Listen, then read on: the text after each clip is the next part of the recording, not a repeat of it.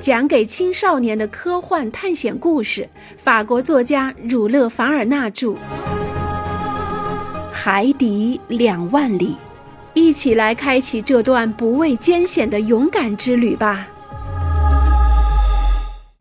第十一章：萨尔加斯海。鹦鹉螺号的航向始终没变，那么所有返回欧洲的希望只能暂时放弃了。尼莫船长一直朝南行驶，他要把我们带到哪里去呢？我想象不出来。那一天，鹦鹉螺号通过了大西洋一片奇特的海域。众所周知，在大西洋存在着一股名叫海湾的大暖流。这股暖流从佛罗里达湾出来，直逼斯匹斯堡。但在流进墨西哥湾之前，这股暖流在北纬四十四度左右分为两股，主流向挪威和爱尔兰海岸流去，而分流向南迂回流到阿索尔群岛，然后受到非洲海岸的阻挡，化成一个长长的椭圆形，又流回安地列斯群岛。然而，这支分流，与其说它像一只手臂，不如说像是个项圈儿，它的暖水圈把海洋这部分冰冷、平静、静止的水域包围起来。这个水域被称为萨尔加斯海，这是大西洋中的一个真正意义的湖。暖海流绕萨尔加斯海一周至少要用三年。萨尔加斯海，更确切地说，覆盖了整个沉入水中的大西洋城。某些作家甚至认为，海面上分布着无数的水草，与这片古老的陆地的草原有关。然而，更有可能的是，这些产自欧洲和美洲海岸的草叶植物——海藻、墨角藻，是被海湾暖流带到这个水域中来的。这也是使哥伦布猜测到有一块新大陆存在的原因之一。当这位大胆的探索者的船队到达萨尔加斯海时，他的船只在这些水草中举步维艰，水手们因此谈草色变。他们整整用了三个星期才穿过这片水草。此时，鹦鹉螺号漫游的海域的情况就是这样的：那是一片真正的草原，海藻、海带和热带海葡萄织出的一条精致的毛毯。那么的厚，那么的结实，船只的冲脚要费九牛二虎之力才能把它撕开。因此，尼莫船长不想让他的机轮陷入这堆水草中，他让船保持在几米深的水下行驶。萨尔加斯这个名字是来自于西班牙语，意思是海藻。这种海藻，浮水藻或海湾藻，是这一带海水中的主要藻类。按学者莫利《地球物理地理》一书的作者的观点，为什么这些海产植物能聚集到大西洋这带平静的海域中来呢？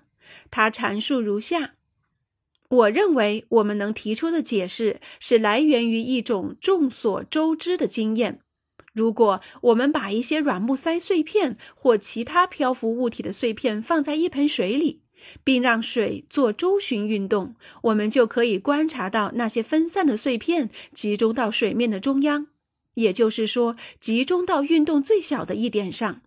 在我们留意这个现象中，水盆代表大西洋，海湾暖湾就是做周巡运动的水，而萨尔加斯海就是漂浮物体的集中点。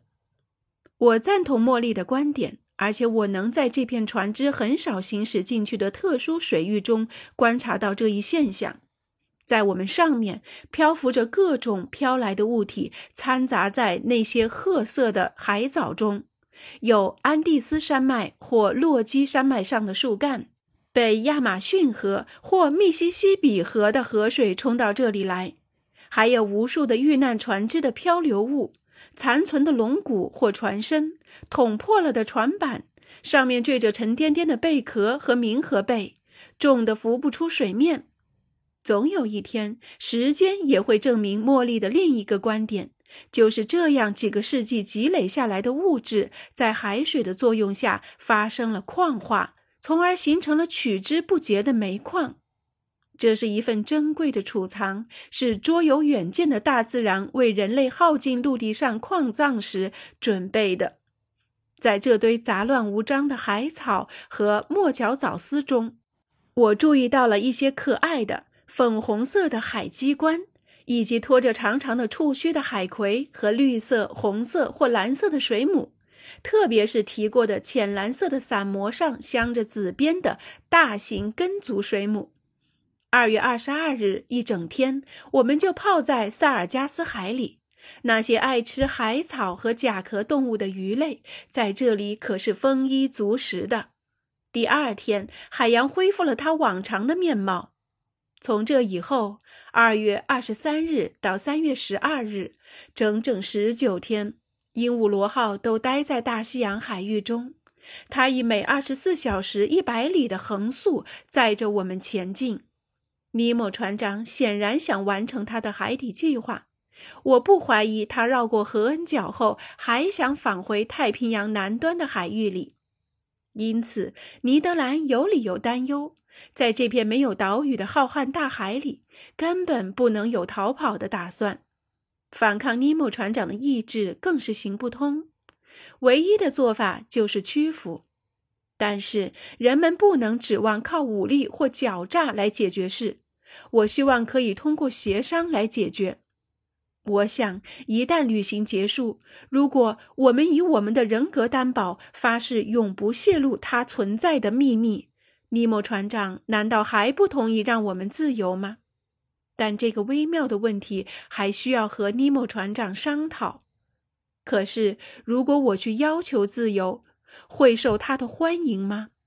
尼莫船长本人当初不就是正式宣布他生活的秘密，要求把我们永远囚禁在鹦鹉螺号船上吗？这四个月来，他不就把我的沉默当作对这种情况的默认吗？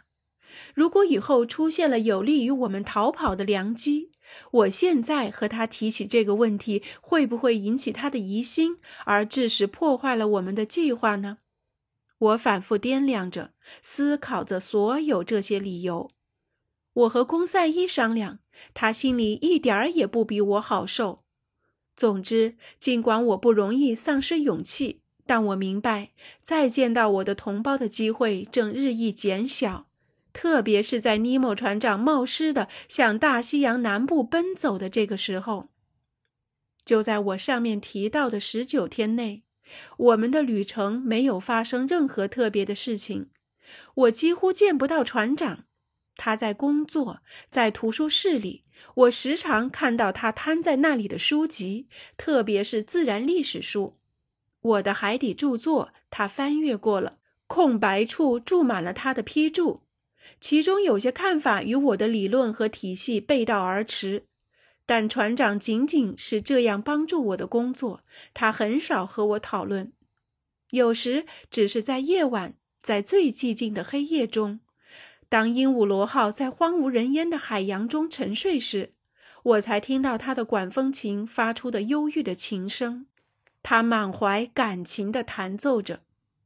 在这段旅行中，我们整天在水面上航行，大海好像被遗弃了一样，偶尔才能见到几只印度群岛的船朝着好望角开去。